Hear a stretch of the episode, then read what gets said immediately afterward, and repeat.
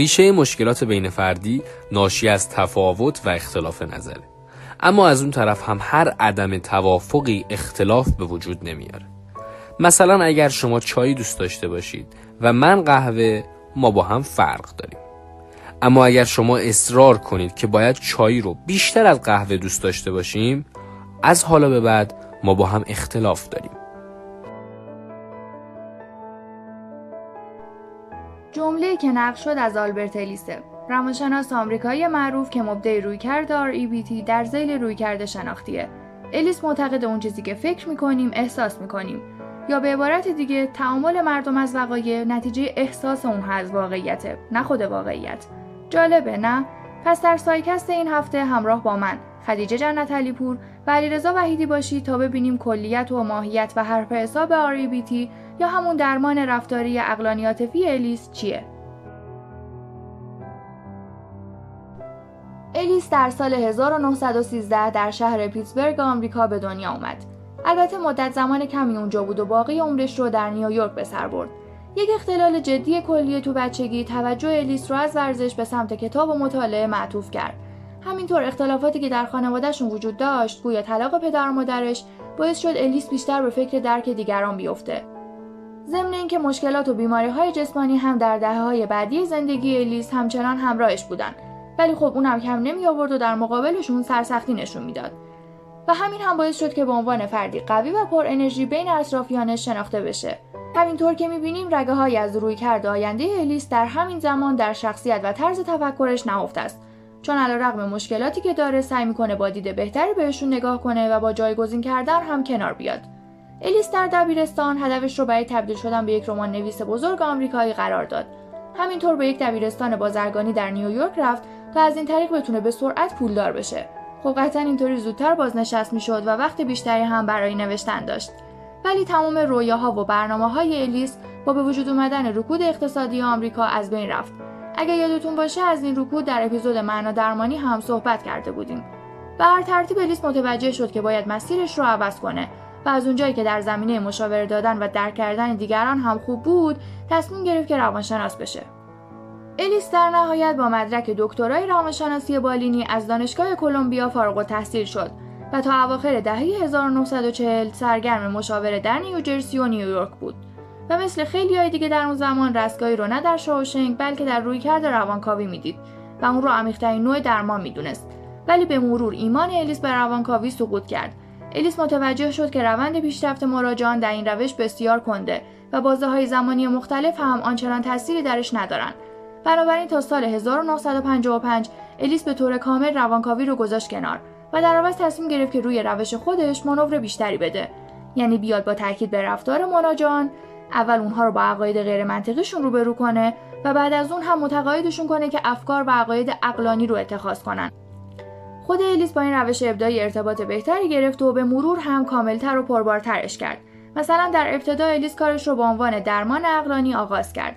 کمی بعدتر عنصر هیجانی یا عاطفی بهش اضافه شد و در نهایت هم در سال 1992 با پشت سر گذاشتن تحول نهایی تبدیل شد به درمان رفتاری عقلانی عاطفی چیزی که امروزه میشناسیمش یا همون REBT Rational Emotive Behavior Therapy. الیس در مسیر ابداع این روی کرد قدم های کوچیک و بزرگ زیادی برداشت از چاپ کتاب و مقالات موفق و ناموفق گرفته تا برگزاری کارگاه های آموزشی و ارزیابی های روانشناختی تمام این تلاش ها با تأسیس مؤسسه آلبرت الیس در نیویورک تر شد و تا زمان مرگش در سال 2007 مشغول به جایگذاری این میراث بزرگ بعد از خودش بود. همونطور که گفته بودیم ادعای اساسی REBT بر این اصل استواره که احساس افراد تا حد زیادی تحت تاثیر تفکر و برداشت اونهاست تا زمانی که افراد افکار غیرمنطقی نسبت به خودشون و دنیا دارن مشکلات می‌تونن به وجود بیان بنابراین الیس این ادعا رو داره که می‌تونه به افراد کمک کنه تا با تغییر باورهای غیرمنطقی و الگوهای تفکر منفی بر مشکلاتشون غلبه کنن و ناراحتی های روحی و روانیشون رو از بین ببرن. خب حالا وقتشه که به طور تخصصی بپردازیم به نظریه الیس و در وهله اول بهتر نگاه بکنیم به شش اصل اولیه این روی کرد. اصل اول که در واقع زیربنا هم هست همون چیزیه که یکم قبلتر هم ازش حرف زدیم. اون چیزی که فکر می‌کنیم احساس می‌کنیم یعنی شناخت همون فکره این اصل در واقع داره میگه که ذهن انسان توانایی سنجش واقعیت یا دروغ بودن افکار رو نداره تو بر اساس برداشت و تفکرت یه احساسی رو برای خودت به وجود میاری که ممکنه مغایر با واقعیت موجود باشه. اصل دوم میگه که افکار ناکارآمد باعث پریشانی حال ما میشن و اصلا علت همه مشکلات همین افکار ناکارآمده. در اصل سوم ما باید برای تغییر اختلالات هیجانی افکارمون رو عوض کنیم. اصل چهارم که یه کمی هم بد اخلاقه میگه شما انسان ها آمادگی زیستی دارید که ذاتا شما رو میکشونه سمت افکار غیر منطقی یعنی تمایل زیادی به خود تخریبی داریم. ای وای چرا این کارو کردم؟ من که از پسش بر نمی اومدم من چقدر احمقم؟ نه من دیگه نمی‌تونم برم سمتشو. یه همچین چیزایی. در اصل پنجم می‌فهمیم که با وجود این گرایش زیستی اون چیزی که باعث بقای مشکل میشه خود القاییه یا همون تکرار و تمرین افکار ناکارآمد. قطعا اگه مدت زیادی اجازه بدیم که این افکار ناکارآمد مهمون خونمون شن اونا هم هوا براشون میداره که صابخونن رو به این راحتی ها دیگه نمیشه بیرونشون کرد. و در آخر اصل ششم که اصل خوبی هم هست میگه که می‌تونیم باورهای حال حاضر خودمون رو تغییر بدیم. یعنی از سمت منفی ها ببریمشون طرف مثبت ها جلوتر میگیم که این باورها چی و چیکارشون باید کرد. اما قبل از اون بیاید یه سری به بازار احساس خوب بزنیم.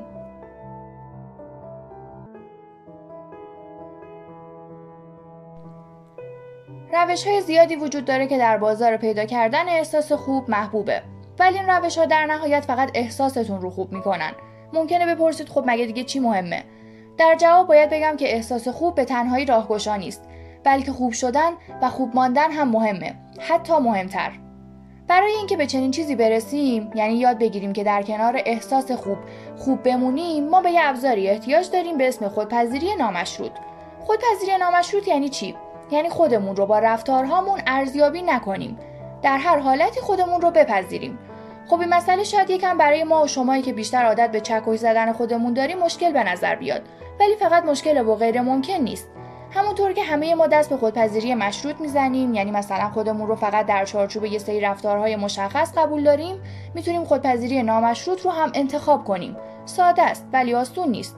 شما به عنوان یه انسان فکر می‌کنید احساس می‌کنید عمل می‌کنید و همه این کارها رو در ارتباط با همدیگه به صورت کلی انجام میدین. چرا؟ چون طبیعیه که شما انسانین و این همون کاریه که انسانها می‌کنن. معناش اینه که وقتی فکر و فلسفه بنیادی مثل خودپذیری مشروط دارید به شدت بهش فکر می‌کنید. اون رو احساس و در نتیجه هم همونطور عمل می‌کنید. و البته که تمام این فرایندها عمدتا ناهوشیارانه انجام میشه. ولی اگه بخواید فلسفه فکری خودتون رو به خودپذیری نامشروط تغییر بدید باید هوشیارانه احساس فکر و عمل کنید. وقتی بد عمل می‌کنید یا فکر می‌کنید که بد عمل کردید یا فکر می‌کنید که بقیه دیدن که شما بد عمل کردین کل وجودتون رو دست کم می‌گیرید و احساس بیارزش بودن می‌کنید. و این قضیه تا حد خیلی زیادی تقصیر خودپذیری مشروطه. یعنی اون باعث میشه که شما به خود سرزنشگری برسید و از خودتون متنفر بشید. تازه حتی وقتی خوب هم عمل می‌کنید به جای خوشحالی از این میترسید که مبادا دفعه بد خرابش کنم. در نتیجه باز هم خودتون رو افسرده و غمگین کردید. ولی خودپذیری نامشروط اینطوری نیست و خیلی هم موثره. چون خودتون رو صرف نظر از عمل کردتون چه خوب چه بد چه با تاثیر دیگران چه بدون اونها قبول دارید. دقت کنید الیس نمیگه که اشکالی نداره کار بدی کردی. الیس در ابتدا می‌خواد بگه اگه شما معتقدی همون عمل کرده هستی و هیچ خط و فاصله بین تو و عملت نیست خب به تعمیم افراطی رو آوردی و داری با تفکر غیر منطقی به خود آسیب می‌زنی. در ثانی اگه همش بچسبیم به خودپذیری مشروط و بگیم من دیگه کل وجودم بد شده پس دیگه چطور می‌تونیم خودمون رو تغییر بدیم؟ چطور می‌تونیم اون اشتباه رو جبران کنیم در حالی که دیگه هیچ جنبه خوبی وجود نداره؟ پس حواستون باشه که گول نخورید. رفتارهای شما فقط جزی از خود شماست نه کل شما. شما همون رفتارهاتون نیستید مبحث بعدی که ازش حرف می‌زنی مدل شخصیتی ABCه مدلی که الیس با اون شخصیت انسان رو توجیه می‌کنه الیس میگه ما با فکر، احساس و عمل خودمون خودمون رو ناراحت می‌کنیم یا خودمون انتخاب می‌کنیم که چه احساسی داشته باشیم. در واقع الیس می‌خواد بگه که همه چیز دست ماست و هیچ عامل بیرونی نمی‌تونه ما رو کنترل کنه. بذارید این مدل رو اصلا با یه مثال ساده جلو ببریم. فرض کنید که جویس یه معلم باهوش 32 ساله است که با شوهرش باب و پسر دو سالشون تا زندگی خوبی دارن. تا اینکه باب یه روز به طور اتفاقی خبر میده که می‌خواد طلاق بگیره و با منشی 20 سالش که ازش بار داره زندگی کنه. جویس با شنیدن این خبر به شدت شوکه و افسرده میشه تهدید به خودکشی می‌کنه و حتی یک ماه هم بستری میشه. خب حالا بر اساس این مدل جویس در ابتدا با یک گرفتاری روبرو میشه که میشه همون A یا adversity یه رویداد سختی یا مشقت و همچین چیزی. و بعد پیامد این گرفتاری که همون C یا consequence باشه در جویس اینه که به شدت افسرده میشه. با این حساب شاید فکر کنید که A منجر به C شد یعنی خیانت با باعث افسردگی جویس شده. شاید هم این طرز فکر درست باشه چون اساسا اگه A اتفاق نمیافتاد اصلا C هم وجود نداشت. ولی اینطوری ما داریم یه جزء خیلی مهم رو این وسط جا میندازیم. B یا بیلیف در واقع باور یا نقطه نظر جویس درباره این گرفتاری احتمالا چنین چیزی بوده. این گرفتاری خیلی بده من اینو نمی‌خوام این وضعیت انقدر وحشتناکه که اصلا نباید اتفاق میافتاد من چقدر بی ارزم و یه همچین چیزایی. البته که جویس می‌تونست افکار منفی حقیقی اما سالمتری داشته باشه. مثلا بگه اگرچه خیلی بد شد اما من بدون اونم می‌تونم با پسرم زندگی کنم و زندگی خوبی داشته باشم. یا حتی می‌تونست افکار مثبتی داشته باشه و با خودش بگه اگه قرار باب همچین رفتار شرماوری داشته باشه همون بهتر که این آدم رو از زندگیم حذفش کنم و با تاد زندگی خوشبختری داشته باشیم. همه اینا نشون میده که اون سی حاصل مستقیم A نیست بلکه حاصل Bه به تعبیر دیگه نتایج یا همون احساسات ما حاصل اتفاق نیست بلکه حاصل نقطه نظر ما نسبت به اون اتفاقه. دقت کنید حال ما حاصل اتفاق نیست. حاصل نظریه که ما نسبت به اون اتفاق داریم.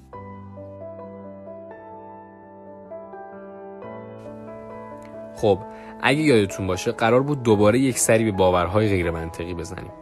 در واقع این باورهای غیر منطقی یا نامعقول یا irrational beliefs بحث بسیار جذابی در رفتار درمانی اقلانی هیجانی الیس میگه اولین مقالم راجع به REBT در سال 1956 بود که توی انجمن روانشناسی آمریکا ارائه دادم. توی اون مقاله به دوازده باور نامعقول پرداختم که مراجعانم با اونها خودشون رو ناراحت می‌کردن. ولی بعد از سالها تفکر و تفحص متوجه شدم باورهای نامعقولی که منجر به اختلالات هیجانی میشن زیاده و خوشبختانه میشه همشون رو توی سه دسته جا داد که به این شرحه یک هر طور شده باید خوب عمل کنم. دو دیگران حتما باید با من منصفانه رفتار کنند. و سه نباید در زندگی سختی بکشم. البته یه نگاه دیگه هم هست که میگه ما چهار دسته باور غیر منطقی داریم. به نظرم بیاد از این دید هم بهش نگاه کنیم که چیزی جا نیفته. یک اصرار یا همون باید و نباید. حال خودتون رو با باید و نباید ها خراب نکنید. به جاش ترجیح بدید. به جای اینکه بگید من باید موفق بشم بگید من دوست دارم انسان موفقی بشم. دو افکار فاجعه احساس. مثلا اگر به مادرم شکایتی کنم دیگه دوستم نداره. سه تحمل ناکافی. زمان غیر منطقیه که برای تحمل خودمون حد و حدود می‌ذاریم. به قول الیس فقط مرگ که سرحد تحمل انسان هاست چون یه واقعیت. چه چیز رو باید تحمل کنیم؟ به سود و زیانش نگاه کنید چهار نفی کلی ارزش انسان. وقتی یک اشتباهی از یک کسی سر بزنه و کل ارزش شخصش رو نفی بکنه به معنای یک تفکر غیر منطقیه مثلا چون رتبه کنکورم بد شده به درد هیچ کاری نمی‌خورم. یا اینکه چون پدرم همیشه با هم بد رفتار بوده همه مردها بدن.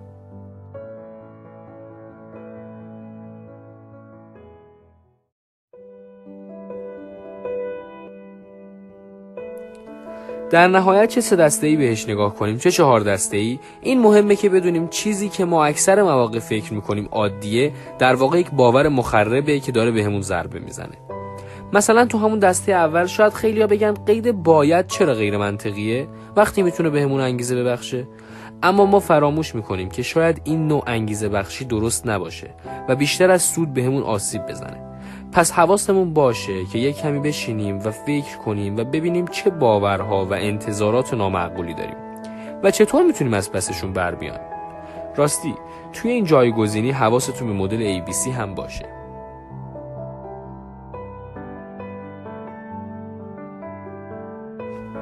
خب حالا بپردازیم به بست بهتر این ماجرا که چطور بهتر باشیم روش های فکری فلسفی بسیاری وجود داره که به کمک اونها نه تنها می‌تونید بدکاری هیجانی و رفتاری خودتون رو به حداقل برسونید بلکه می‌تونید بهتر بشید و ناراحتی پذیری خودتون رو هم کم کنید. اولا اینو بگم که از منظر الیز فلسفه پردازی فقط به معنای فکر کردن نیست. فلسفه پردازی شامل هیجانی شدن و رفتار کردن هم میشه چون شما انسان هستید. اولین اصل زیر سوال بردن اصل و اساس باور کردن نامعقول هست. بذارید باز هم با یک مثال به جنگ این مطلب بریم.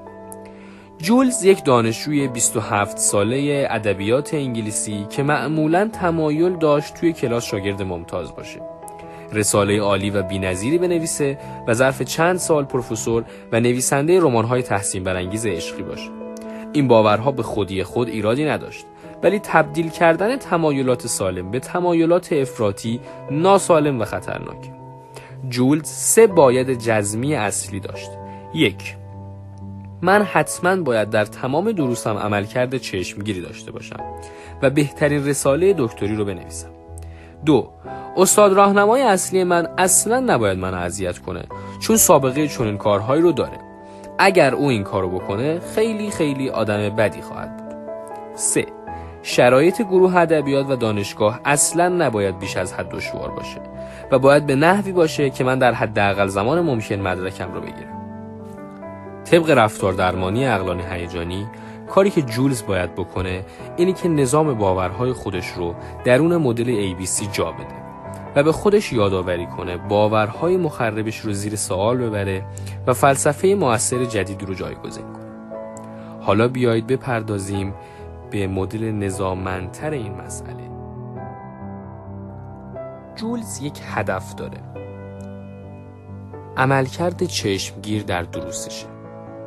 یه گرفتاری داره.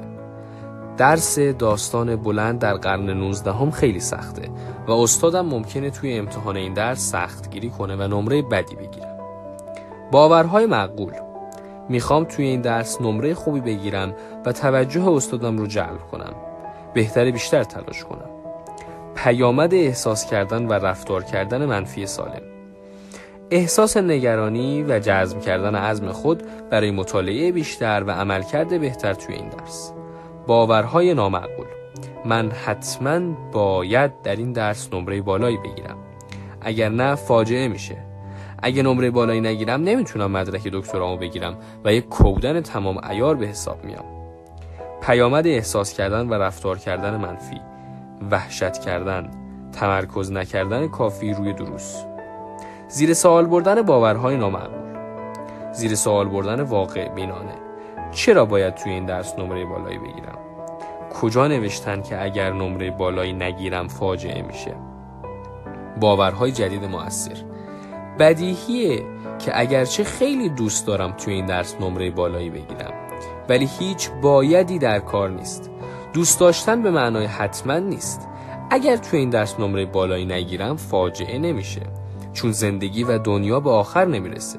اگرچه خیلی ناراحت کننده است ولی نمیمیرم. و بازم می‌تونم مدرک دکترامو بگیرم. زیر سوال بردن باورهای معقول. زیر سوال بردن منطقی.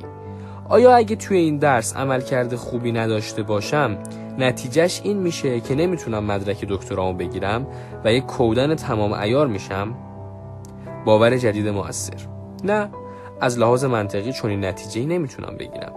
اگه عمل کردم ضعیف باشه باز هم می‌تونم دکترا بگیرم. حتی اگه نتونم دکترا بگیرم هم در بدترین حالتش می‌تونم نتیجه بگیرم که گاهی مثل کودن ها رفتار می‌کنم. ولی یک کودن تمام ایار نیستم. ممکنه عمل کرده ضعیفی داشته باشم. ولی من همون رفتارم نیستم. پس اگه خوب فکر کنم می‌بینم که این فقط یک حکم کلیه. زیر سوال بردن باورهای نامعقول. زیر سوال بردن عملی. با این فلسفه پردازی که من حتما باید توی این درس نمره بالایی بگیرم در غیر این صورت هرگز مدرک دکترا نخواهم گرفت به کجا می‌رسم؟ باور جدید موثر این فلسفه پردازی فقط وحشت زیادی در من ایجاد می‌کنه و بر اثر همین وحشت نمی‌تونم درسم رو خوب بخونم. پس بهتره این باور رو در خودم تغییر بدم.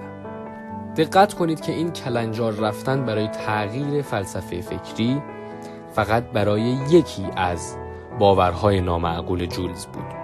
اون برای هر دو باور دیگه هم می‌تونه چنین فلسفه ای رو به کار بگیره. خب حالا اومدیم و انقدر حالمون بده و احساس خوبی نداریم که نمی‌تونیم بریم دنبال اینکه خودمون رو خوب کنیم. آریبیتی اینجا پیشنهاد می‌کنه اول احساستون رو خوب کنید بعد برید سراغ خوب کردن خودتون. حالا چه کنیم؟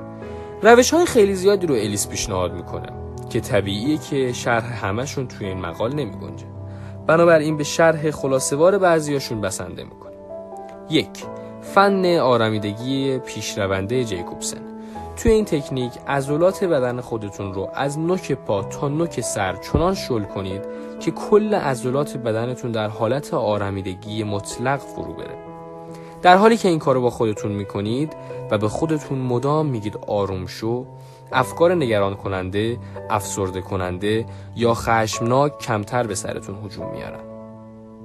مراقبه، یوگا، مراسم و دعاهای مذهبی، سرگرمی های لذت بخش، پیدا کردن دلبستگی های گیرا، ماندن در زمان حال، استفاده از گروه های حمایت، ایمان، باورهای معنوی و همه اینها فقط بخشی از تکنیک هایی که رفتار درمانی اقلانی هیجانی برای پیدا کردن حس خوب به شما پیشنهاد می‌کنه. البته به شرط اینکه این حس خوب پیدا کردن رو با هدف اصلی که خوب شدن هست اشتباه نگیرید.